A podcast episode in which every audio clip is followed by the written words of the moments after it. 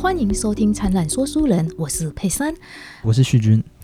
细君呢是我们的第七届移民公文学奖的青少年评审哦。上一次我们也有邀请到另外一位怡玲，嘿，他说你们是要从四十篇当中选出十篇，然后最后来选出三篇，是不是？嗯，是。呃，细菌我们也称呼为 Alex 哈。好，Alex 可不可以自我介绍一下？你为什么会来当这个青少年的评审呢？嗯。呃，我是在网络上面看到，就是灿烂时光书店这一边抛出在征青少年评审的这个活动相关的这样链接和表单，然后呃，我思考一下以后就决定，嗯，就去年的暑假还有时间的话，那我们就来参加看看这样，所以那个时候就有填。那因为移民公文学奖从二零一四年开始举办，那二零一四年的时候我十四岁，那个时候也就开始会就处于一个很常使用网络跟读一些。呃，过去没有读过的东西的一个状况，然后也开始自己也在写作的的一个年纪。那从那个时候到现在，多多少少都会有去读到呃移民公文学奖的作品，或者是其他可能是马来西亚的作品，可能是越南的作品。那呃，之前二零一七还是二零一八年的时候，台湾也办过这个赤道二三五呃台湾看东亚文学的交流的计划，所以一直都有在读相关就是比较跨境或者是异国的作品。对我而言，我会觉得。身为一名台湾的读者或创作者，去了解这些我们过去不了解的，同样在创作或者是读写的人、读写的作品，呃，是一件呃我们很重要需要去做的事情。而我一直觉得我在这方面是缺乏的，是有需要去更了解的。那也因此我很感谢，就是呃灿烂时光这边愿愿意让我来当这一次就是参与这个青少年评审会议的其中一员啊。我也觉得其中的讨论还有在会前读的时候思考很多事情是。对我来讲很有帮助，当当然也很混乱，跟很有一些矛盾，或者是不一定理解、不一定有了结论的事情。是。因为我们 Alex 哈，他那个时候可能在国中的这个阶段就开始接触到了移民工文学奖，哇，这样子其实蛮早的哈。对，但是就读到的都是很片段，很片段。那个时候应该还是很混乱吧，因为对这个还不是很熟悉。但是应该这几年历年来这样读下来，应该还是会有一些心得啦。是，因为我知道你现在已经大三了。对啊，对啊。去年还大二，现在就已经大三，好可怕！你在哪个学校就读？嗯，我现在在桃园的长庚大学，然后读医学系。啊，是哦，那这其实也很不错哦。你读了这些文章了之后呢，未来如果那边有一些东南亚的病患啊，或者他们的病患带住他们家属的时候，多少还是会理解他们的生活背景。我想会多少理解一些些，可是嗯，因为人的生活是非常复杂跟。有很多面向的，那所以我觉得，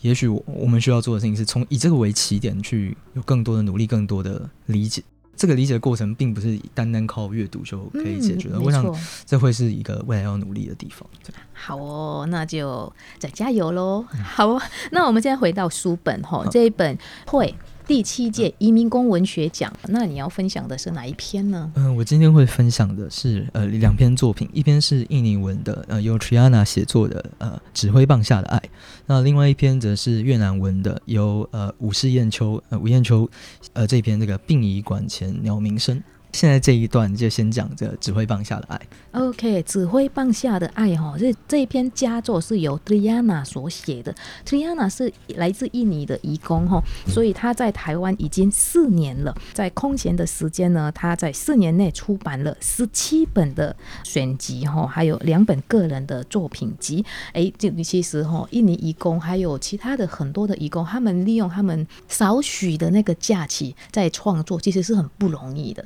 因为他们有些人还会利用这段时间去读空中大学，所以呢，印尼义工其实在这边都还蛮努力的啦。但其实不单单只是印尼的义工，其他的义工他们都非常的努力的在写作，我觉得这是很难得的。哎呀，好，那我们现在来直接开始来这个指挥棒下的爱，它是怎么样的一个故事呢？呃，这个故事它开始的时候，它有一个破题的话，他说就是有时生活就是我们能够。如何能够存活下去？那他在这篇文章的一个架构上面，他是先去用这一句话把他的文章的主旨点出来。但但是实际上在读的时候，你会到很后来才回想到他前面有这句话，而且这句话也在后面有出现过类似的东西，就关于那个努力或者是这个指挥棒下来到底教了他什么。那首先这个故事基本上他说他是一个由他和奶奶还有这个停车场发生的故事，但在乍看之下好像这是最原本的关系，但其实不是。原本他呃受聘来这个奶奶家里面，他是要照顾那个爷爷。嗯，结果同时他又被要求要去做这个在停车场做指挥的工作，那所以就是指挥棒下来，那个指挥棒就是在那个停车场里面做指挥。嘿，是。那呃，如果他指挥的好，奶奶会给他加急，就是再给他一百块钱这样。是。那可是这其实他知道，他很清楚知道这不是他这次受雇来这里做的工作啊，别人也会告诉他，哎，这不是你应该要做或者你需要做的工作。那可是啊，他还是继续做下去，然后。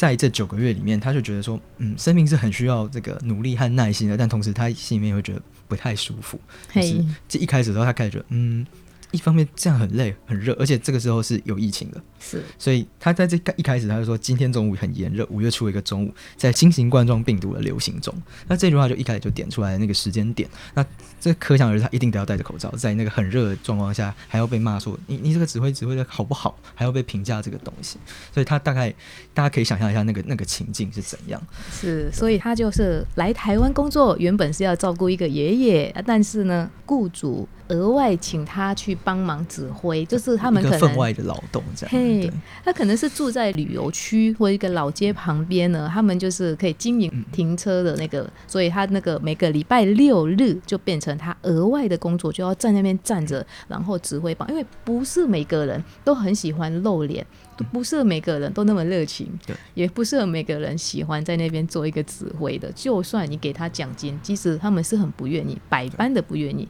只是为什么他还是继续做呢？就这其实中间有个转折。不过我们先从故事比较前面的地方把这个呃顺序梳理出来。他一开始其实对这件事情当然是不快乐，但他为什么还继续做？对，那是因为他是有这边有一句很重要，我们可以直接把这句话念出来。是啊，事实上却还是付钱的人拥有权利。他们的话通常需要遵守，就算是错的也是。有时感觉会很痛苦，生活变得越来越不公平。而我所说的这些事都是发自内心的，就算许多事情我想反驳，许多事我想拒绝。但是自我总是醒悟到，我的世界和雇主的世界是没有办法平等的。我想这这句话他其实写的很很精确，很很精准的把他那个时候的状况写出来。那其实这样子的一个分外劳动的事情，在当时我们讨论这篇文章的时候，也算是一个蛮大的冲突点。在在呃去年在楼上讨论的时候，那也许我们等下稍后可以来聊一聊这个啊。不过大概他的心境是这样。然后，并且，呃，他这个奶奶其实蛮凶的。嗯哼，那这个奶奶呃会常常就说：“安娜，你真的很不会做事。安娜，你怎么可以这样？”那其实后面还会有很多的，应该我想这边先交给佩珊来补充一下。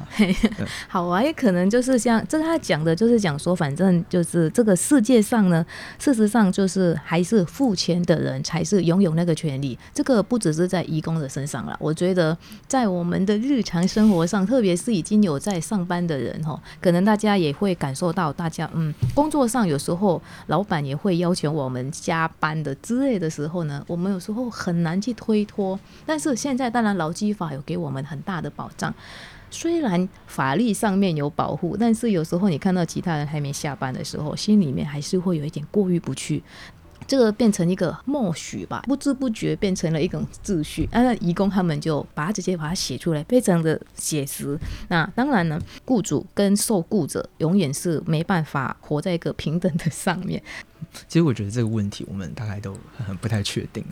我们其实常常说台湾有很多的。小劳工法相关的法律也不断的在立，可是真的大家有完全去遵守它吗？其实，嗯，我们也没有办法确定这样。是有比很多的国家好很多啦，啊，只是说还需要努力就是了。就是因为这样的一个原因呢，所以就算这个不是他分内的工作，但是还没有到危害他的生命，或者没有让他觉得说受不了，一般的义工呢，他们就会默默的接受。然后，如果你就算抱怨的话呢，一般的中介公司也会叫你啊，稍微忍耐一下嘛，你是有报酬的等等之类的，来说服你来继续做下去。但这个故事的后面的发展。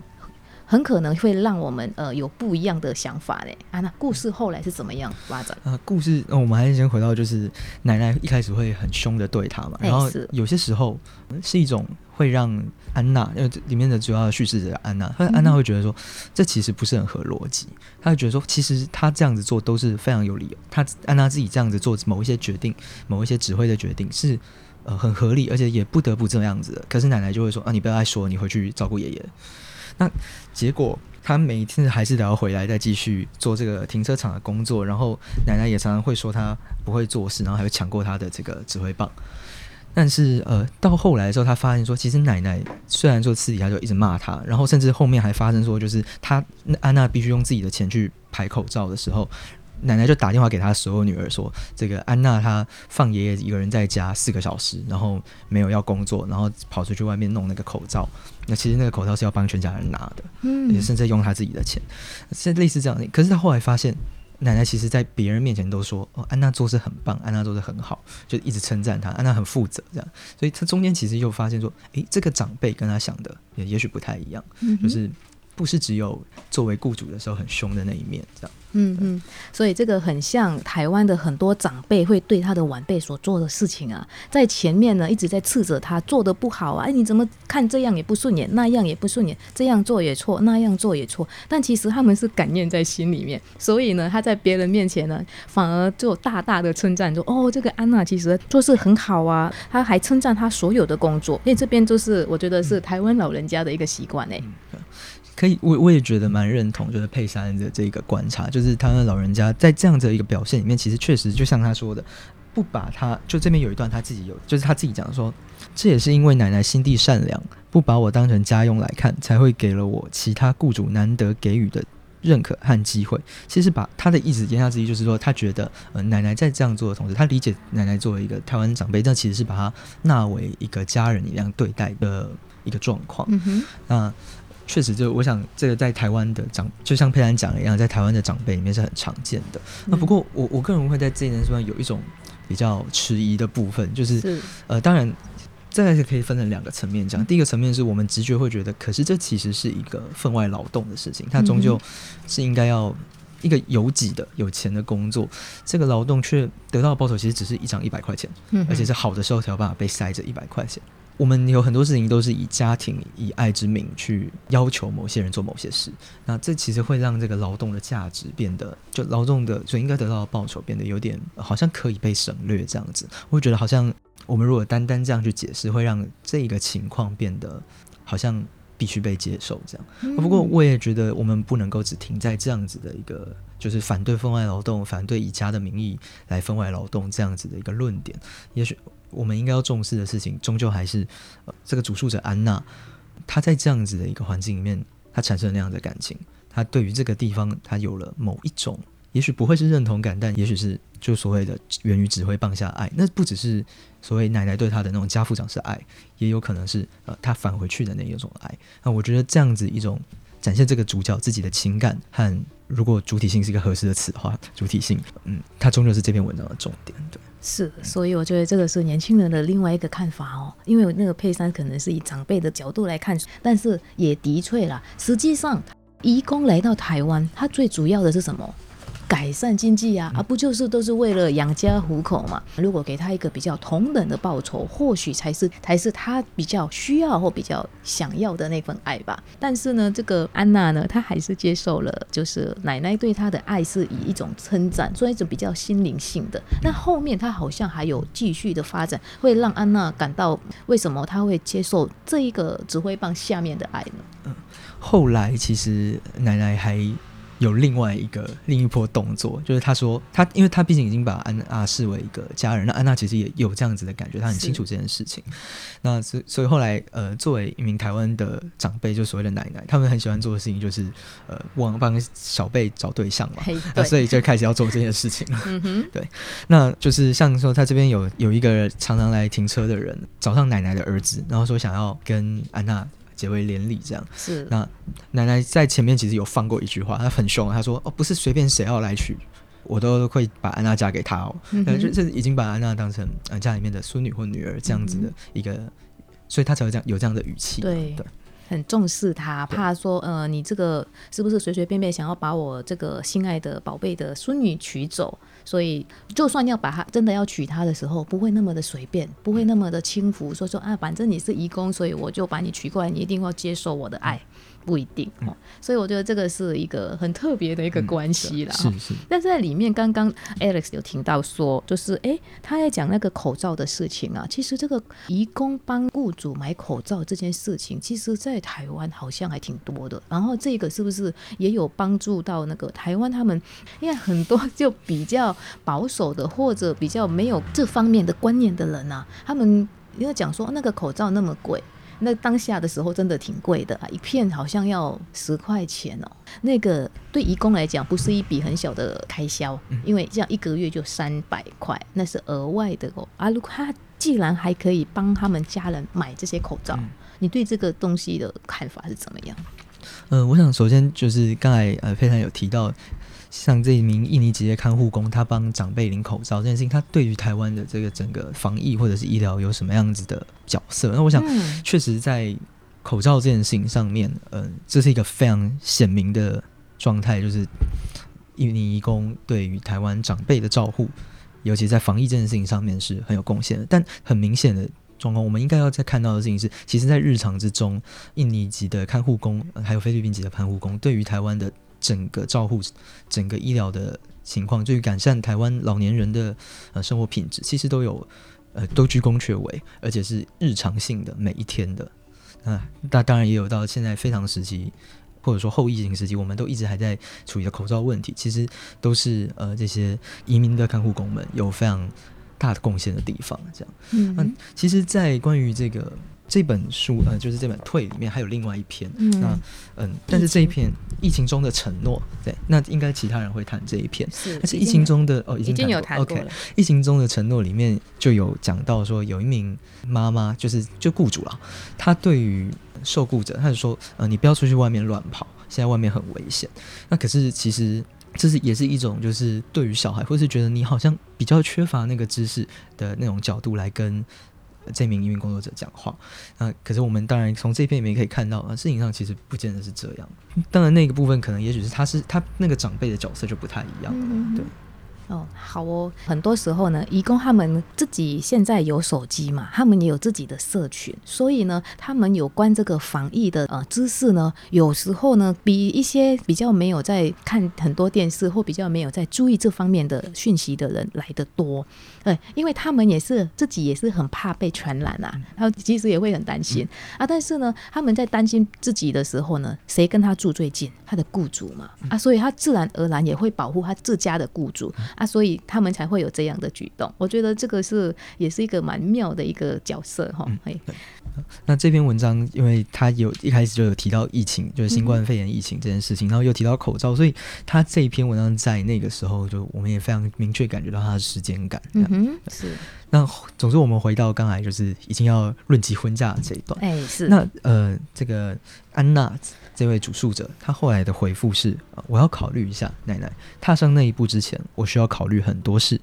这一步有许多的差异。那这一段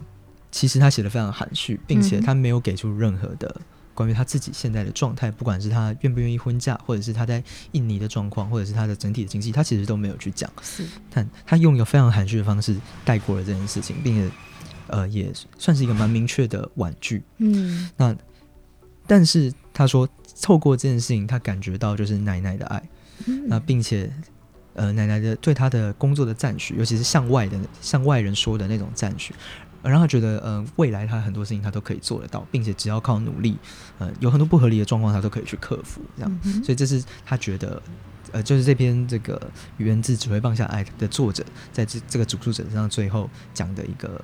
教诲或者说结论，这样是是，因为有时候我们在做很多事情的时候，可能我们会面对到很多的不合理的要求，可是他他可以把它转换，当然在比较不危及他自己的生命，然后在自己还能接受的范围之内呢，他就接受了这一份工作。当然，这个比较特别的就是刚刚 Alex 所讲的，就是他们还看到奶奶他们其实他们。没有这个停车场的收入呢，基本上他们还是一样可以过生活，只是哎，就算可以有办法，但是只要有这个赚钱的机会，就是只要可以努力的方向呢，他们还是会很努力的赚钱。这个也是华人的一个应应该讲说一个习惯了哈。因为印尼人可以这样子说，他们比较就是活在当下，所以他们的当下的生活，他们过够了就好了。他们非常的知足，所以呢，他们比较不会再做更多的事情或者额外的事情，或者赚更多的钱。但是现在，当然他们有很多人改观了，而且特别这个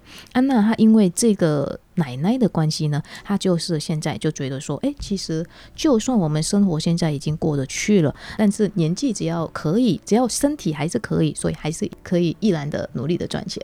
哎，这是一个蛮上进心的一个心态，然后我有有时候不一定是要赚钱，而是哎，你可以做的事情，为什么不去做？我想，呃，佩兰补充的这一段对我来讲非常的，呃，有一个点醒的作用。因为我们当初在读这一篇的时候，其实我比较困惑，就是，呃，我觉得他是已经是一个非常努力的人，他来这边工作，是他经过这么长的舟车劳顿来到台湾，然后还做了这么多工作，他。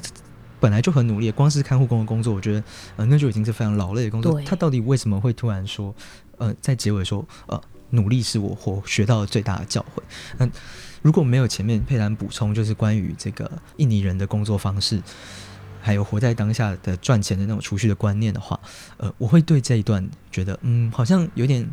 呃，把结论结得太浅了，但是有了这样子的一个背景知识，我们才得以真的去理解这篇文章。特里安娜在写的这篇文章，到底究竟想要表达什么？那 Alex 呢？你这样子看完了这一篇文章呢？你觉得说这一篇文章给你最大的呃感想是什么呢？嗯，我的感想是，呃，我我可能会先从就是那个时候平常会议的状况来看。好哦。那像我们刚才讲完这篇文章后，大家可能会发现，就是嗯，这个安娜。就是主述者，她对于这件事情的看法是一个，呃，大概不会是一个太负面的看法。那他对于奶奶是很有感情的。他对于这一段拥有分外劳动，甚至，嗯，我们也许讲的比较不好听，可能会有一种压榨的可能性或嫌疑的一个工作。一开始也是这么认为，确实是。他后来转变成一种好像。正面的态度，或者说不排斥、不不太批判的那个态度。那这件事情，其实当初在这个呃我们讨论的会议里面是有引起一些呃讨论的。那个时候，其中一位一位参与者，然后他就说，呃，就是这样子的一篇文章，他在文学奖里面被选出来，会不会有一种道德教育，或者说就是。听说哦，大家应该这样的事情是可以被接受。那他认为这，就他的原话说，这样会有一些三观问题。嗯，那另外也有参与者，也有与会者说，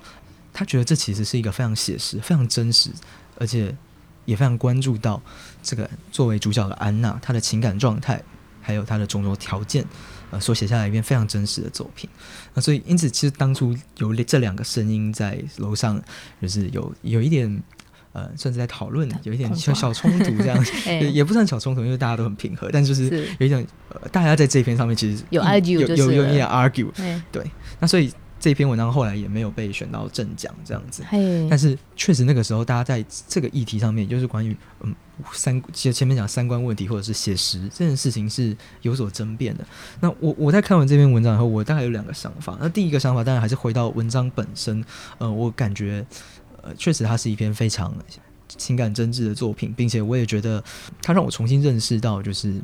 所谓分外劳动这件事情，并不只是分外劳动这四个字可以表达的。那它里面牵涉到的是，呃，关于这一名在从事分外劳动的人，他跟这个家庭的关系是什么？他的情感状态是什么？那他的情绪是什么？那甚至还有，嗯，他经过这一段以后，他可能变成一个什么样子的人？是对。那至于就是以文学奖，文学奖当然在评审或者说在选作品，我们也许不讲评审，毕竟我们呃对于这个评审的资格这件事情还是有一些小小的迟疑。但是呃在讲选作品的时候，我们多半可能会选这篇作品在某一些技巧上面，或者是呃特殊之处这样子。那我觉得我们还是要来谈这篇作品它的技巧，或者说它的呃特殊之处。那我首先认为写实，也就是回应其中一位与会者，他说写实。这篇文章也很写，我说写实它并不独霸于文学或独霸于真实，而文学在三观的问题上面，我则会回应说是文学它永远容许法外。写实并不独霸于真实，文学永远容许法外。那这篇文章它确实是一个叙述流畅，转折其实也蛮丰富的，嗯，呃，是一篇相当完整的的一篇呃散文作品或者说小说作品这样子。那我们也许可以指出，文中的事件是强迫劳动，是一种分外劳动，嗯那剥削其实是一种压迫的形式。可是我们会在这样子的一个论述、这样子的一个语言中，去失去了对于呃移民工主体或者说就是安娜，就对于安娜她的能动性的关照，对于他的感情的关照，对于他作为一个人有感情、有七情六欲的人的关照，那会忽视这当中的很丰富的情感连接。那我想，作者表达这么丰富的情感连接，他大概不会希望这样的东西被我们呃轻易的就跨过去。所以终究我会我还是对这篇文章的这种情感连接，呃，有非常多的思考跟嗯、感触这样子。是。好我，这篇文章其实也是佩珊翻译的，哈因为一开始翻译的时候，我看到前面的时候，也真的是看到的真的是压榨，就感觉为什么停车场竟然有赚钱的话呢？那可是不是呃不需要说给的那么少啊？因为毕竟人家来这里最主要的目的，真的不是来这边看文化或来观光的，真的是为了赚钱，因为只有这个才是最实际的，因为它跟我们的生活息息相关，而且他也真的是为了这个原因而过来。那应该最直接给他的是这一方面，但是又另一方面呢，佩珊也是知道说，印尼人非常重视情感。因为情感哦，基本上有时候不是用钱可以衡量的出来的。你给对一个人的那个感受哦是不一样的。他在可能在金钱上，在前面或许可能他没有得到，但是呢，他后面当然奶奶有说要给他一个很好的嫁妆的时候，哎，其实那个就是一个另一种回馈了哈。他只是说如果没有这个，没有遇到像这样的奶奶又被剥削的时候，当然是很不应该。只是说后面可能就是他们有情感的连接，有变得比较好。但因为有时候我们付出不一定说会有收获，那你没付出就不会有收获。因为在印尼人的想法呢，我们有一种呢认命的一个习惯，就是叫 nerimo，就我们很接受印尼文的德里马。德里玛嘎西的那个德里玛接受，所以我们能够接受我们的命运，然后相信说好人会有好报的这样的一个个性。看到后面的时候，其实我是蛮感动的，看到这一篇，是是是，因为不是每个人你付出的时候会有回报，但在这一篇的作者，因为大家都是呃真心的对待对方了之后，诶，那个就算在现实的阿嬷，我们来讲说阿嬷，因为刚开始她在里面都对那种金钱的观念是非常的严厉的，可是她也是会被她融化，因为她觉得说，哎、其实你就算这样子打打闹闹啊，因为可是在家里唯一跟我最亲近的人其实就是你。哎，我们不免看到很多后来有一些义工了，他们可能在那个照顾老人家的时候，真的是非常非常的辛苦，任劳任怨。哎，结果那个老人家走了之后，还会留给他一些遗产呢。这这种事情真的很少，但也还是不鼓励说要压榨义工，因为可以对他们像对待家人一样，他们不是其他人，那他是最了解我们的人呢。因为有时候自己的儿女、自己的后辈不一定会最理解我，但是照顾我们这个人的人。反而是最理解，嘿，不管是口味啊、生活习惯啊，嘿，他是在我们的生命的其中一段陪我们走过那一段，但他也是在那一段时间也是很真诚的对待我们。哎呀，但这篇故事就是很好玩，就是我觉得真的，它也体现了印尼人的一个个性，嗯，我觉得是蛮有趣，真的是他把东西都写出来了。啊、谢谢佩珊，呃，我也觉得透过佩珊的这个回应跟分享，让我对这一篇作品它的一些背景，还有他想要表达的一些细节，呃，有了更深的认识。哦，好，也谢谢谢谢 Alex 啦，Alex 也看的就是年轻人的想法，真的是实至名归的青少年评审。那我们也真的非常感谢 Alex 来跟我们分享这一篇只会放下的爱。好，那也谢谢佩珊，那也谢谢大家。哎，我们也谢谢各位听众。有想要看这一本故事的话呢，也可以来到我们灿烂时光来读取这一篇故事，也可以到线上的书店也有在卖这本书。好，那我们今天的分享就先到这里，下一集的灿烂说书人见喽，拜拜，拜。上班中吧。